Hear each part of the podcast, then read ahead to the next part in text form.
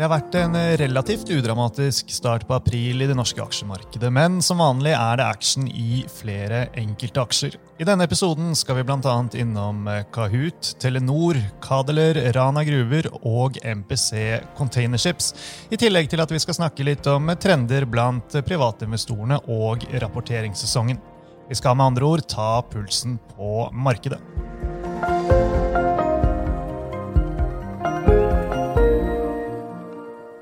Velkommen til eh, Utbytte, DNB-podkasten der vi forklarer hva som skjer i den globale økonomien og finansmarkedene. Jeg er eh, Marius Brunhaugen fra DNB Markets, og eh, med meg har jeg kollega og aksjestrateg Paul Harper. God fredag, Paul. Hei, hei, Marius. Ja, Det drar seg eh, endelig mot eh, helg, og når vi sitter her og spiller inn dagens eh, episode, så er det ja, en, en drøy time til markedet stenger for denne uken. Og det ligger jo an til en sånn relativt flat uke for OCBX-indeksen sett under ett, Pål. Men det er kanskje helt greit. Vi er tross alt på rekordhøye nivåer. Ja, jeg tror det er eh, rimelig å si. og Ser man på grafen eh, som går inn i forrige uke, så ser vi egentlig at eh, vi startet uken ganske bra. Så USA hadde gått opp en del mens Oslo var stengt gjennom påsken. Og så har vi sklidd litt sånn jevnt og trutt ned gjennom uken, så vi er ikke så veldig langt unna der det var når vi avsluttet forrige uke. Er det noen spesielle sektorer som har utmerket seg på den positive siden denne uken? Ja, Det har vært litt bedre blant eh, noen av disse aksjene innenfor eh, miljøsegmentet. Nell f.eks. har vært eh, sterk denne uken. Fått noen enkelte smånyheter, og i dag så har Morgan Stanley oppgradert aksjen, så det bidrar positivt der. Så litt, litt hjelp fra noen av de type aksjene. Sjømat har også vært litt bedre denne uken. Ikke noe sånn veldig dramatisk, men litt bedre enn markedet. Mens energi er kanskje det som trekker mest ned ned gjennom eh, de siste dagene. Men Du sendte ut en eh, ny strategirapport eh, i starten av denne uken. Det gjør du jo hver første uke i ny måned. og du konkluderer vel med at det er for tidlig å bli bearish, men så er du ikke veldig entusiastisk heller. Forklar litt nærmere. Ja, så Det er en del ting som eh, jeg syns skaper litt bekymring. Eh, prising har jo vært høyt eh, lenge, så det er ikke noe nytt. Men det forteller oss at risikonivået er noe høyere hvis det først skulle dukke opp et eller annet negativt. Men når det er sagt, så er det ikke noe sånn åpenbar negativ catalyst som vi ser rett rundt hjørnet. Men det er jo nettopp det at det er overraskelse som er det som skaper de store bevegelsene. Og per definisjon så klarer man ikke å forutse overraskelser. Så Det er liksom én faktor. Da, at Når eh, man vet at markedet er dyrt, så skal man ikke være like fremoverlent som eh, ellers. Sentiment er også forholdsvis høyt, og sentiment er eh, noe som er en contrarian indikator. Så når alle er positivt, da er det grunn til å bli litt mer forsiktig. Og tilsvarende når alle er veldig negativt, så kan det egentlig bare bli bedre. Akkurat nå så er det flere forskjellige sentimentindikatorer vi ser på, men eh, det er en ukentlig sentimentindikator som denne uken da kom på det høyeste nivået det har vært siden januar 2018. Og det har egentlig bare vært en fire-fem perioder på en uke eller to av gangen hvor sentimentet har vært mer bullish enn det er akkurat nå. Og så er det en annen månedsindikator som eh, ikke beveger seg like fort opp og ned, men den er også på nivåer hvor det ofte kommer en eh, korrigering ned når man kommer til den type eh, nivå med, med, optimisme. Så det er liksom gode grunner til å, være kanskje litt forsiktig, selv om det er ikke noe sånn åpenbar eh, trigger som eh, gjør at en større korreksjon skal dukke opp.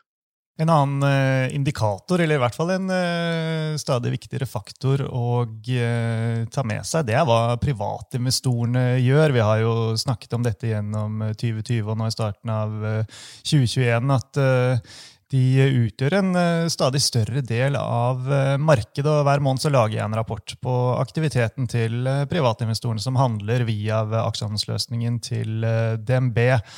Denne rapporten er for øvrig tilgjengelig på DNB Nyheter for de som vil lese den.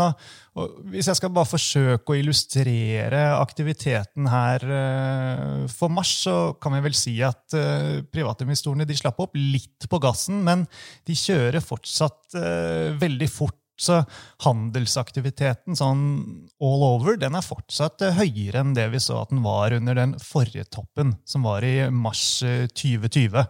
Og, og, og bare den gang syns vi at det var veldig høyt. Så, så det er full fart Eh, i denne delen av eh, markedet. Og én ting jeg synes er interessant, det er at eh, kundene våre i mars de fortsatte å kjøpe vekstaksjer. Og, og da tenker jeg på aksjer som er notert på Euronext Growth. Og så solgte de tungvektere som DNB, Hydro, Aker BP og Equinor.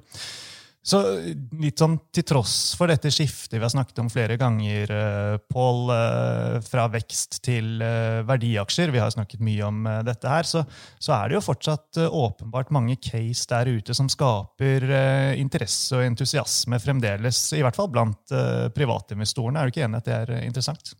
Ja, absolutt. Og eh, som du sier, den eh, rotasjonen fra vekst til eh, value er noe som vi har sett nå i flere måneder. Men de siste ukene så har det stoppet litt opp. Og da mener jeg også internasjonalt, ikke bare i, i Norge. Så vi har sett i USA f.eks. at noen av disse store tech-aksjene har klart seg litt bedre igjen.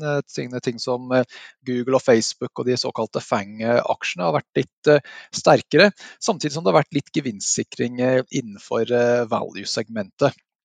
Og Noe av grunnen til det er at eh, vi ser rentene har eh, roet seg litt nå. Vi har hatt en ganske stor oppgang i renter i starten av året, men når de rentene flater ut, så blir det ikke like sterk motvind for noen av disse vekstaksjene som det har vært tidligere. Så Det er liksom ett element. og så Oljeprisen virker som det stopper litt opp, og energi er typisk sånn type value-segment. Og når rentene ikke beveger seg like fort oppover, så har det ikke like sterk hjelp for banksektoren. Så enkelte av driverne som har vært veldig positivt for de litt mer si, kjedelige aksjene med lave multipler, de har ikke fortsatt like sterkt nå de siste ukene, mens noen av de eh, faktorene innenfor vekstsegmentene har tatt, fått litt mer fart i seg igjen. Men er det sånn at uh, du tror at uh, man bør uh, forberede seg på at hele denne rotasjonen fra vekst At den er i ferd med å, å, å stoppe opp eller reverseres? Jeg tror i så fall så er det en midlertidig effekt. For vi må huske det at eh, vekst har gjort det bedre enn verdiaksjer nå egentlig helt siden finanskrisen. Og Det er jo ganske lang tid, eh, og det er da snakk om eh, mye mer enn bare noen få måneder med andre performance man har hatt fra verdiaksjer. Men på den andre siden så er det det at en av driverne bak verdiaksjer, er det at vi har hatt veldig sterk vekst i økonomien, eller vekstforventningene har økt ganske kraftig nå de siste månedene. Og Det er noe som gjør at man er gjerne mer villig til å kjøpe verdiaksjer hvis man ikke er av den oppfatningen at vekst er vanskelig å finne. Så det er litt med alt, eh, alle typer markeder at det er det som er vanskelig å skaffe, som er det som man er villig til å betale mer for. Så er det lite vekst eh, i verden, så betaler man mer for vekstaksjer. Er det mye vekst, så eh, vil man heller da ha de aksjene som er billige. Og nå har vi sett nå i flere måneder at vekstforventningene i USA blir økt og økt. Det kommer pga. stimulans og vaksineprogrammet har gått relativt bra i USA. Men når man kommer til det punktet hvor de ikke klarer å oppjustere vekstforventningene noe mer, altså vi når en sånn slags peak optimism, da blir det kanskje litt sånn at det, det stopper litt opp for disse um, verdiaksjene. og Da er det kanskje mer naturlig at man sikrer litt gevinst der. Så det, det, kan hende at vi begynner å nærme oss det punktet nå hvor estimatene ikke skal bli oppjustert så voldsomt mye mer. Jeg lurer på om kanskje det skal vare bitte litt eh, til før vi helt når det punktet. Men eh, kommer vi til eh, der hvor estimatene begynner å flate litt ut igjen, så hadde det da også vært naturlig at rotasjonen i favør value stopper litt opp, og at vekst kanskje klarer seg litt bedre igjen. Og så tror jeg da i et lengre perspektiv så etablerer den rotasjonen seg igjen i favør value, men kanskje du da får en periode på noen måneder hvor det blir mer jevnt mellom de to segmentene. Ja, Og så er det jo mye som skal skje fremover. Vi har resultatsesongen som så vidt er i gang. Vi skal få sannsynligvis noen eh, interessante inflasjonstall i månedene fremover. Så, så, så, det blir en del ting som blir eh, spennende å følge med på, som vil kunne påvirke alt eh, dette her. Jeg vil ikke slippe helt aktiviteten til privatkundene våre i mars. Det vi også så, var jo at de netto kjøpte aksjer for andre måned på rad. Og, og ser vi på de aksjene som ble mest kjøpt, så ser vi at fire av fem aksjer på den topplisten av de mest nettokjøpte aksjene var på Euronext eh, Growth, og at eh, tre av disse aksjene var nykommere. Det fortsetter jo å strømme nye selskaper til børsen, og da hovedsakelig Euronext eh, Growth. Så kan du kanskje si at det er ikke så rart at disse nykommerne blir netto kjøpt, men, men, de har i hvert fall uh, tiltrukket seg mye interesse. Og, og, tre av disse aksjene var da Flyr, Aker Hydrogen og Rana Gruber. Og Rana har vi analysedekning på.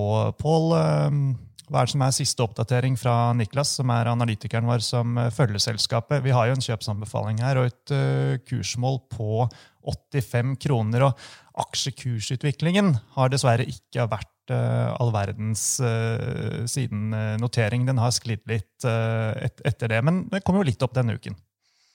Ja, så kanskje bare si i starten eh, for de som ikke kjenner selskapet, at eh, Rana Gruve de eh, driver med jernmalm.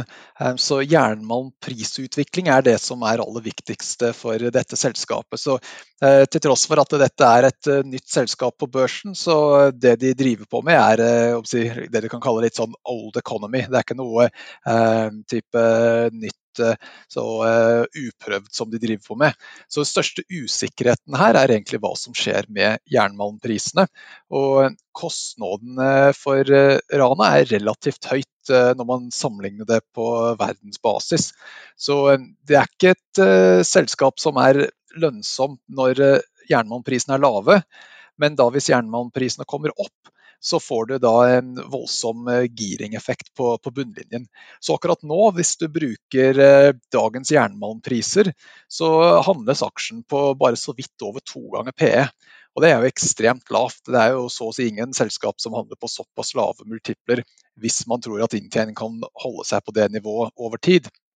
Men det er nettopp det som eh, markedet egentlig ikke tror kommer til å skje.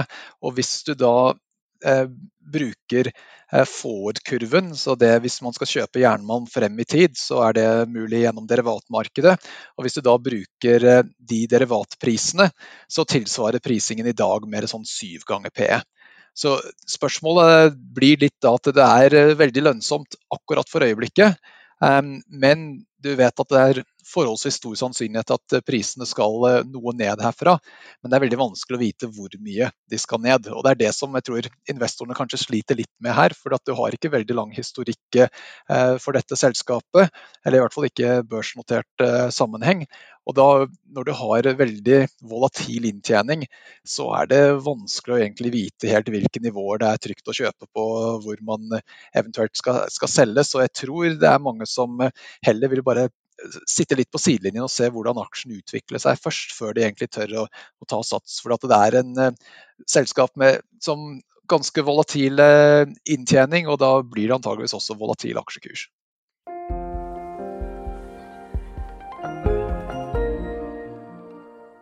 Ja, og Hvis vi hopper fra jernmalm til uh, aluminium, så finner vi jo et av børsens uh, større selskaper, uh, nemlig Hydro. Og Hydro det var den mest solgte aksjen blant privatinvestorene våre, altså netto, netto i måneden som gikk, med, med god margin. men vi har jo en kjøpsanbefaling på aksjen, det må jeg understreke. Kursmål på 50 kroner, og aksjekursutviklingen til Hydro den har jo vært uh, solid, så forhåpentligvis er det jo mange som har fått seg en uh, god gevinst der. I Hydro så har det jo skjedd ting denne uken også. de har bl.a. opplyst om at de skal utforske potensialet for å utvikle og drifte hydrogenanlegg. Og de har kommet med meldinger knyttet til at de endrer navnet på selskapets enhet for utvikling av fornybarprosjekter, og ikke minst at de skal komme tilbake til evaluering av en eh, eventuell kapitalinnhenting for, eh, for eh, Eh, denne delen av uh, selskapet og en separat børsnotering under kvartalspresentasjonen 27.4. Så noen nyhetsdrypp har det kommet der. Hvordan vurderer du Hydro nå? Ja, jeg syns den er litt uh, vanskelig, for uh, vi har jo hatt den i ukesporteføljen uh, tidligere, men vi tok den dessverre ut litt for fort der. Um, det, det, var vel egentlig når den begynte å nå det kursmålet vi hadde rundt 50, så valgte vi å ta gevinst. Men i etterkant så har jo aksjen gått videre forbi det kursmålet. og det, En av de tingene jeg normalt gjør i, i ukesporteføljen, er at jeg sitter på aksjene frem til de slutter å fungere. Og I dette tilfellet så prøvde jeg å være litt for smart og ta det ut før det begynte å falle, og nå sitter jeg og angrer på den uh, vurderingen. For det er nettopp uh, sånn man ofte ser, at uh, de tingene som fungerer, har en tendens til å gå lenger enn du tror. Og tilsvarende de tingene som ikke fungerer, har også en tendens til å falle mer enn du tror var mulig. Nå som vi først eh, da sitter der uten, uten aksjen og den har gått litt eh, videre forbi 50, så er jeg egentlig litt usikker på helt hva som er riktig å gjøre. For aluminiumsprisen har jo fortsatt eh, noe opp. Men det er kanskje noe tegn til at de begynner å flate litt ut de også. Vi har sett kobberprisen har flatet litt uh, ut i det siste. og Selv om det blir uh, andre drivere, så har, jo har oljeprisen også stoppet litt opp. og Selv om de har hver sine drivere, så er det en felles effekt av veksten i verdensøkonomien som er viktig for alle disse forskjellige råvarene. Så om det er egentlig for sent å komme seg inn igjen i den aksjen, mistenker jeg kanskje. Og prisingen er ikke noe sånn voldsomt eh, billig. I hvert fall ser man på prisbok bok f.eks., så eh, ser den forholdsvis dyr ut. Og jeg ser noen av konkurrentene våre nylig nedgraderte eh, aksjen. Ser man på PE derimot, så er det litt vanskeligere. fordi at aluminiumsprisen er nå høyere enn det som ligger i estimatene til analytikerne. Så hvis du ser på P-multiple basert på konsensusestimatene, så eh, sitter du med en PMU-tippel på rundt eh, 13,5, eh, noe der omkring. Men hvis du plugger inn dagens aluminiumspris istedenfor det som er i konsensusestimatene, så har du en PM-multipel som er eh, mye mer attraktiv, 10,7 eh, akkurat eh, nå. Så det har da det de kaller running apps, eller apps da, basert på dagens aluminiumspris og dagens kronekurs osv., er rundt fem kroner, mens konsensusestimatet er fire. Så konsensusestimatene skal antageligvis litt mer opp herfra. Men det er det til hvilken grad folk egentlig har priset det inn allerede. De bare vet at analytikerne er litt på etterskudd.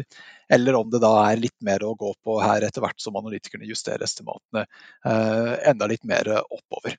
Så, så jeg er litt, litt, usikker rett og slett hva som er riktig å gjøre i, eh, i Hydro. Mm. En annen aksje som uh, tenkte jeg bare skulle nevne, det er uh, MPC Containerships. Uh, der har det ikke vært så veldig mye aktivitet i aksjen blant kundene våre gjennom 2020, men så skjedde det noe. sånn i oktober-november så begynte aktiviteten å ta seg opp, og det gjorde aksjekursen også. Og så har det tatt seg veldig opp. Og i mars så, så vi at uh, aksjen var inne på topp fem-listen av de mest netto kjøpte aksjene.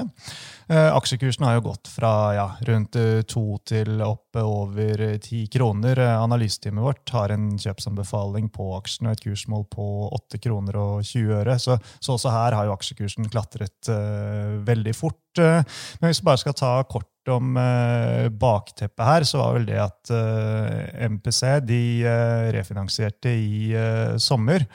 Og det som har skjedd i markedet, det er jo veldig preget av pandemien. Nemlig det at konsumentene over hele verden har skjøvet forbruket fra tjeneste og over til varenæringen. Og, det har bidratt selvfølgelig til å slå positivt ut i containerskipetterspørselen. Og så har det vært Eh, samtidig en del eh, kapasitetsbegrensninger, eh, bl.a. også knyttet til dette med Suez-kanalen.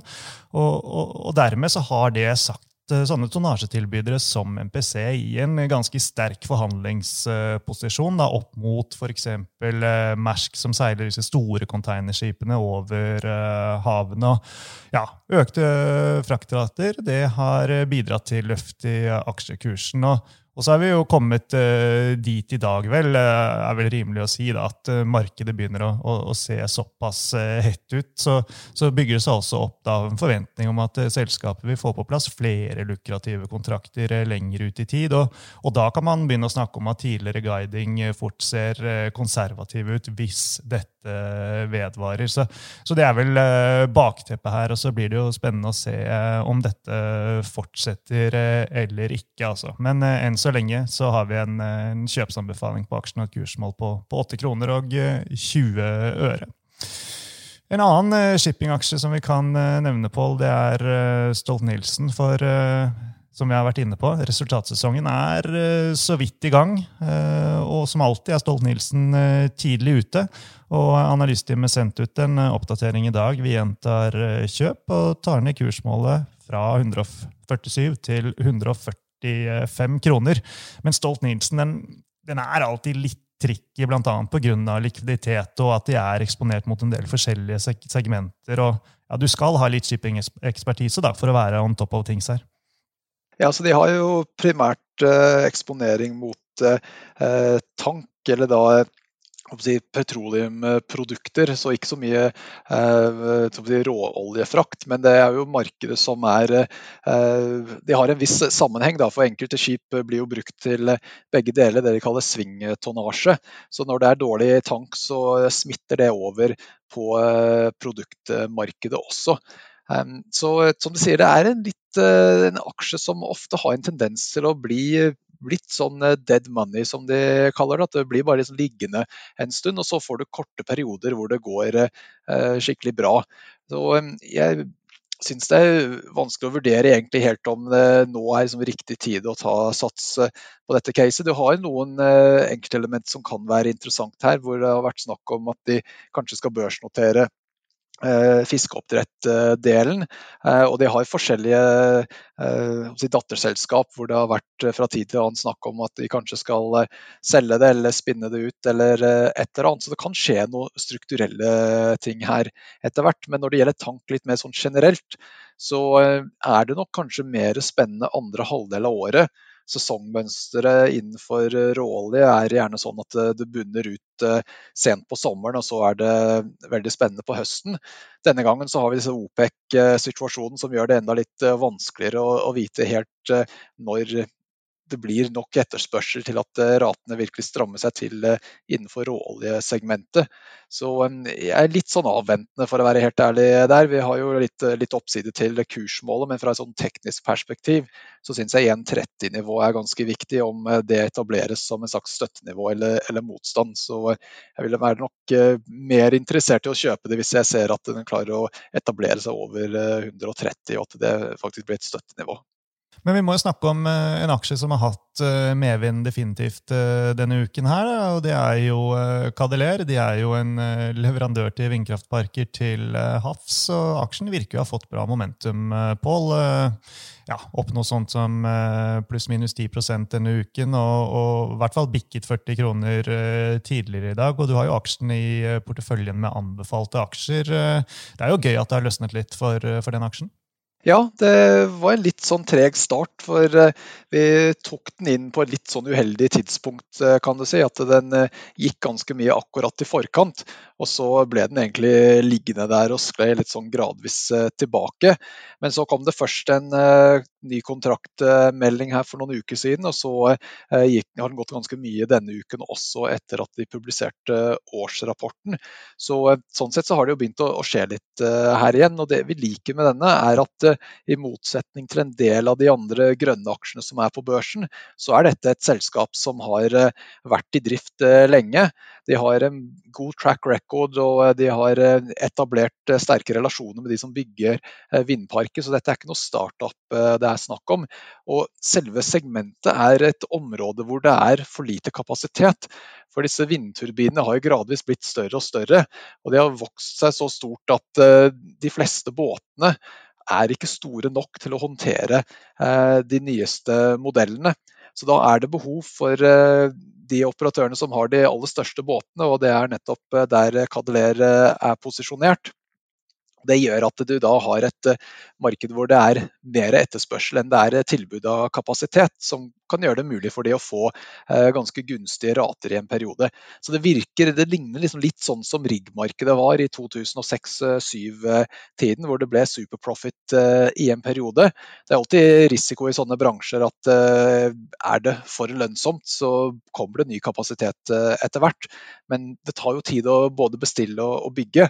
Så i en periode nå så har de dette markedet eh, ganske, ikke helt for seg selv akkurat, men det, er sånn at eh, skal du bygge en eh, vindpark ute til havs, så er det vanskelig å komme utenom å involvere Cadeler i den prosessen. Så dette er et selskap som vi syns er ganske spennende, og ikke bare et miljørelatert case hvor du bare håper at markedet blir til noe etter hvert. Her er de ordentlig etablert fra før av.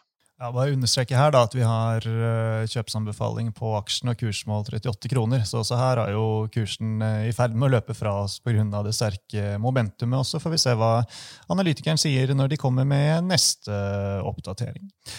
Kahoot må vi også innom denne uken. Den snakket vi om i påskeoppdateringen, Pål. Da var kursen ja, den hadde sklidd eh, ganske betydelig, og så hentet den seg litt inn på slutten av uken. Og det som skjedde denne uken, det er at uh, selskapet kom med en uh, oppdatering som uh, markedet gikk og ventet på, men klarte ikke helt å innfri markedets forventninger altså, eller våre. Og resultatet har jo vært at aksjen har sklidd ned mot 90 igjen.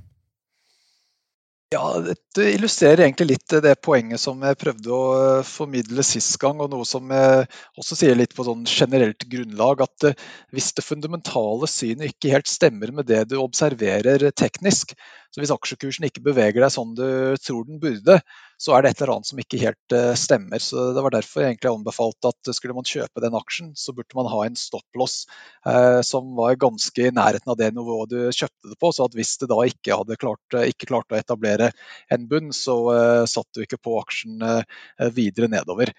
Og så som du sa, så kom tallene her, og det var, det var ikke egentlig veldig annerledes enn forventet.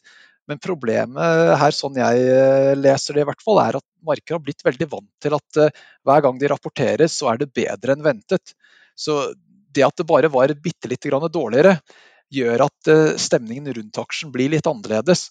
For Tidligere så kunne de liksom anta at hvis konsensus var X, så kommer de til å levere X pluss 5% eller X pluss 10% Hvis istedenfor så er det minus 1% eller minus 2% da blir det jo til at eh, forventningene fremover blir også justert på en annen måte. og skal vi tenke på det litt, litt sånn flåste på et vis, kan du kanskje si, men når du har et selskap som er i veldig tidlig fase, så blir det jo til at du ekstrapolerer frem den veksten som de genererer til å begynne med, en, eh, i, i, mange år fremover. Og da er det jo sånn at Hvis du justerer den veksttakten bitte litt ned, så blir det en ganske stor endring på hvor nivået du er på ti år fremover. Og Det er nettopp det som er litt problemet, at selv små nedjusteringer nå slår ut ganske mye på prisingen. Nettopp fordi at eh, man eh, legger til grunn at eh, denne veksten skal vare i mange år fremover. Så jeg syns man skal være litt avventende en stund til, og at på kort sikt så er det kanskje like nyttig å se på dette fra et teknisk perspektiv og prøve å identifisere når det eventuelt er oversolgt, eller at du kan se litt tegn til en teknisk bunnformasjon, heller enn eh, kanskje å se like mye på fundamentale faktorer. For det fundamentale er veldig vanskelig å regne seg hjem til et konkret nivå uansett. Så her tror jeg aksjen er egentlig mer påvirket av sentiment og den si, kortsiktige kjøp- og salgslysten heller enn om du tror de kommer til å få x antall kunder eh, fem år eh, frem i tid, eller om det blir litt mer eller litt mindre enn det. Så eh, på sånne typer aksjer så syns jeg det er alltid veldig fornuftig å bruke teknisk analyse som en krysspeiling, heller enn å bare stirre seg litt blind på hva du tror det å, hvordan det kommer til å se ut fem, fem eller seks år fremover. Og så er det viktig å understreke at selv om det tekniske bildet ser litt utfordrende ut nå på kort sikt, så har analysteamet vårt på lang sikt en kjøpsanbefaling på aksjen og kursmål da, på 150 kroner. Sist, men eh, ikke minst, Pål, så uh, syns jeg vi skal uh, ta med oss Telenor også. også her sendte Analysteamet ut en oppdatering denne uken og gjentar kursmålet på 190 kroner og kjøpsanbefalingen. aksjekursen ligger jo litt i overkant av 150 kroner i dag. Og, litt sånn bakgrunnen for at vi er positive til eh, aksjen, er jo bl.a. det at vi mener at uh, Myanmar-utfordringene de er eh, priset inn. Og kanskje vi kan si at det motsatte er tilfellet for den sterke posisjonen som selskapet har i Norden. Det er ikke priset inn.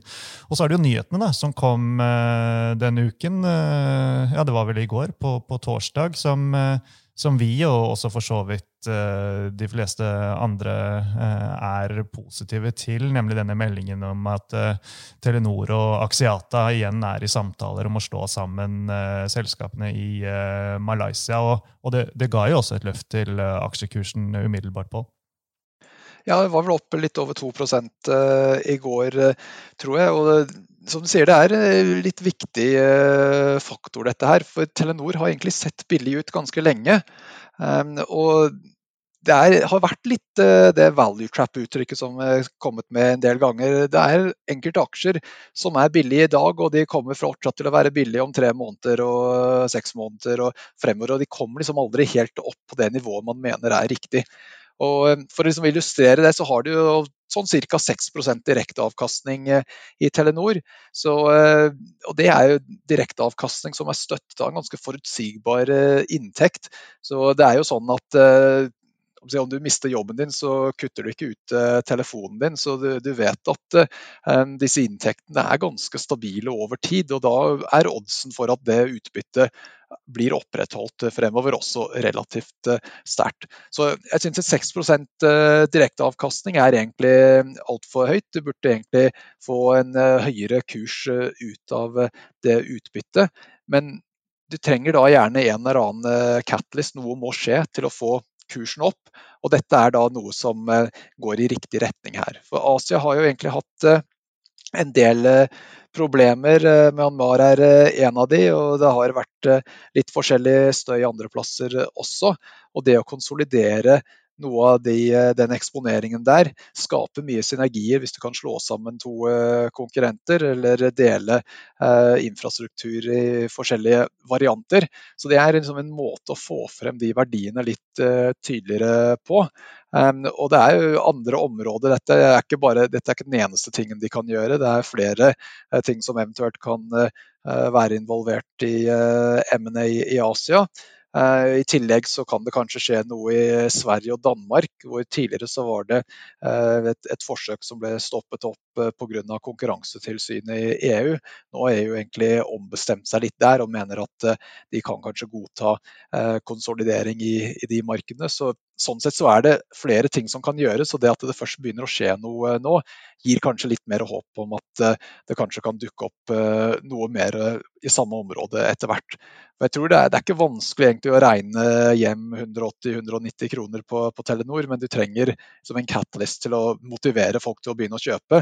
Og jeg tror det er nok ganske mange institusjonsinvestorer som har vært litt undervektige i Telenor lenge, for det har skjedd veldig lite. Så da har de funnet mer spennende muligheter i, i andre aksjer. Hvis de først ser at det kanskje begynner å skje noe her, så får, kommer det kanskje litt flyt av penger inn, inn i Telenor, som uh, får kursen i gang igjen. Ja, nei, Det blir uh, definitivt og spennende å følge den uh, fremover, altså.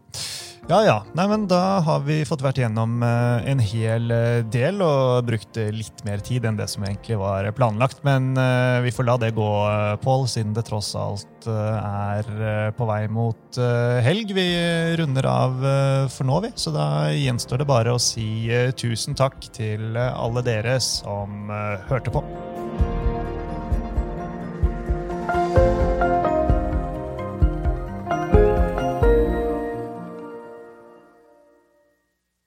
Denne podkasten og dets innhold skal anses som markedsføringsmateriell fra DNB, og må ikke oppfattes som investeringsanbefaling eller som investeringsanalyse. Innholdet skal heller ikke anses for å være investeringsrådgivning tilpasset den enkelte kundes behov. Informasjonen som gis i podkasten er kun ment som generell spareveiledning, og er ikke ment å utgjøre juridisk, finansiell, kommersiell, skattemessig eller regnskapsmessig rådgivning. Innholdet i sendingen er ikke gjennomgått eller godkjent av DNB Markets avdeling for analyse. Alle uttalelser reflekterer DNBs vurderinger på tidspunktet for den aktuelle sendingen, og kan i etterkant endres uten nærmere beskjed. DNB er ikke ansvarlig for hvordan informasjonen i podkasten benyttes eller tolkes. Informasjonen som henviser til historisk avkastning i finansielle instrumenter, en finansiell indeks eller prognoser, gir ingen garanti for fremtidig avkastning. DNB gjør oppmerksom på at enhver investering i et finansielt instrument er forbundet med risiko for økonomisk tap. Finansielle instrumenter kan både øke og minske i verdi, slik at avkastning kan bli negativ som følge av kursfall. DNB tar intet ansvar for direkte eller indirekte tap og kostnader som måtte oppstå ved bruk av den informasjonen som gis i podkasten.